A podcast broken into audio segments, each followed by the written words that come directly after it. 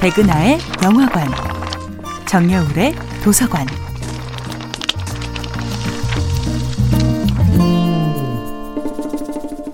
안녕하세요. 여러분과 아름답고 풍요로운 책 이야기를 나누고 있는 작가 정여울입니다. 이번 주에 만나보고 있는 작품은 심리학자 알프레드 아들러의 인간 이해입니다. 우리가 무심코 내뱉는 말들 중에 많은 문장이 실은 부모에 대한 컴플렉스를 표현하는 경우가 많습니다. 엄마처럼 살진 않을 거야.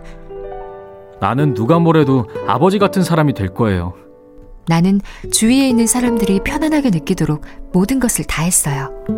이런 식의 말들은 어머니와 아버지에 대한 집착과 증오, 원망과 분노, 자긍심과 질투심, 슬픔과 후회 등이 복합적으로 얽혀 있는 컴플렉스의 증거들입니다.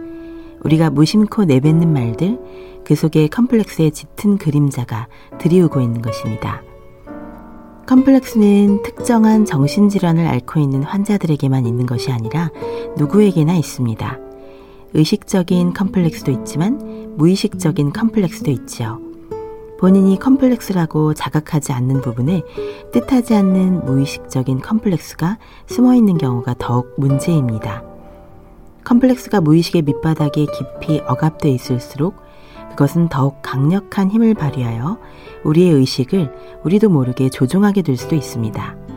요컨대 컴플렉스, 즉 마음 깊은 곳의 응어리는 언제든 분노의 화약고로 돌변하여 폭발할 수도 있는 잠재력을 가지고 있습니다.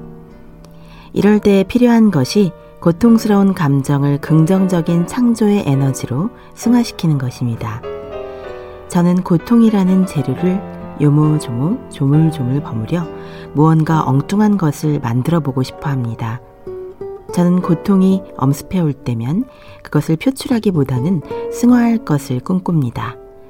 아프다고 소리치고 물건을 깨뜨리는 것은 표출이지만 아픔을 오래오래 발효시켜 글이나 음악이나 그림 같은 것으로 표현하는 것은 승화입니다.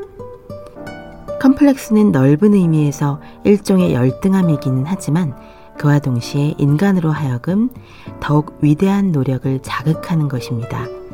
나아가 컴플렉스로 인해 우리는 새로운 일을 해낼 가능성에 실마리를 찾아낼 수도 있죠. 컴플렉스는 우리 안의 미운 오리 새끼처럼 언제 백조가 되어 날아오를지 모르는 무의식의 잠재력입니다. 정야울의 도서관이었습니다.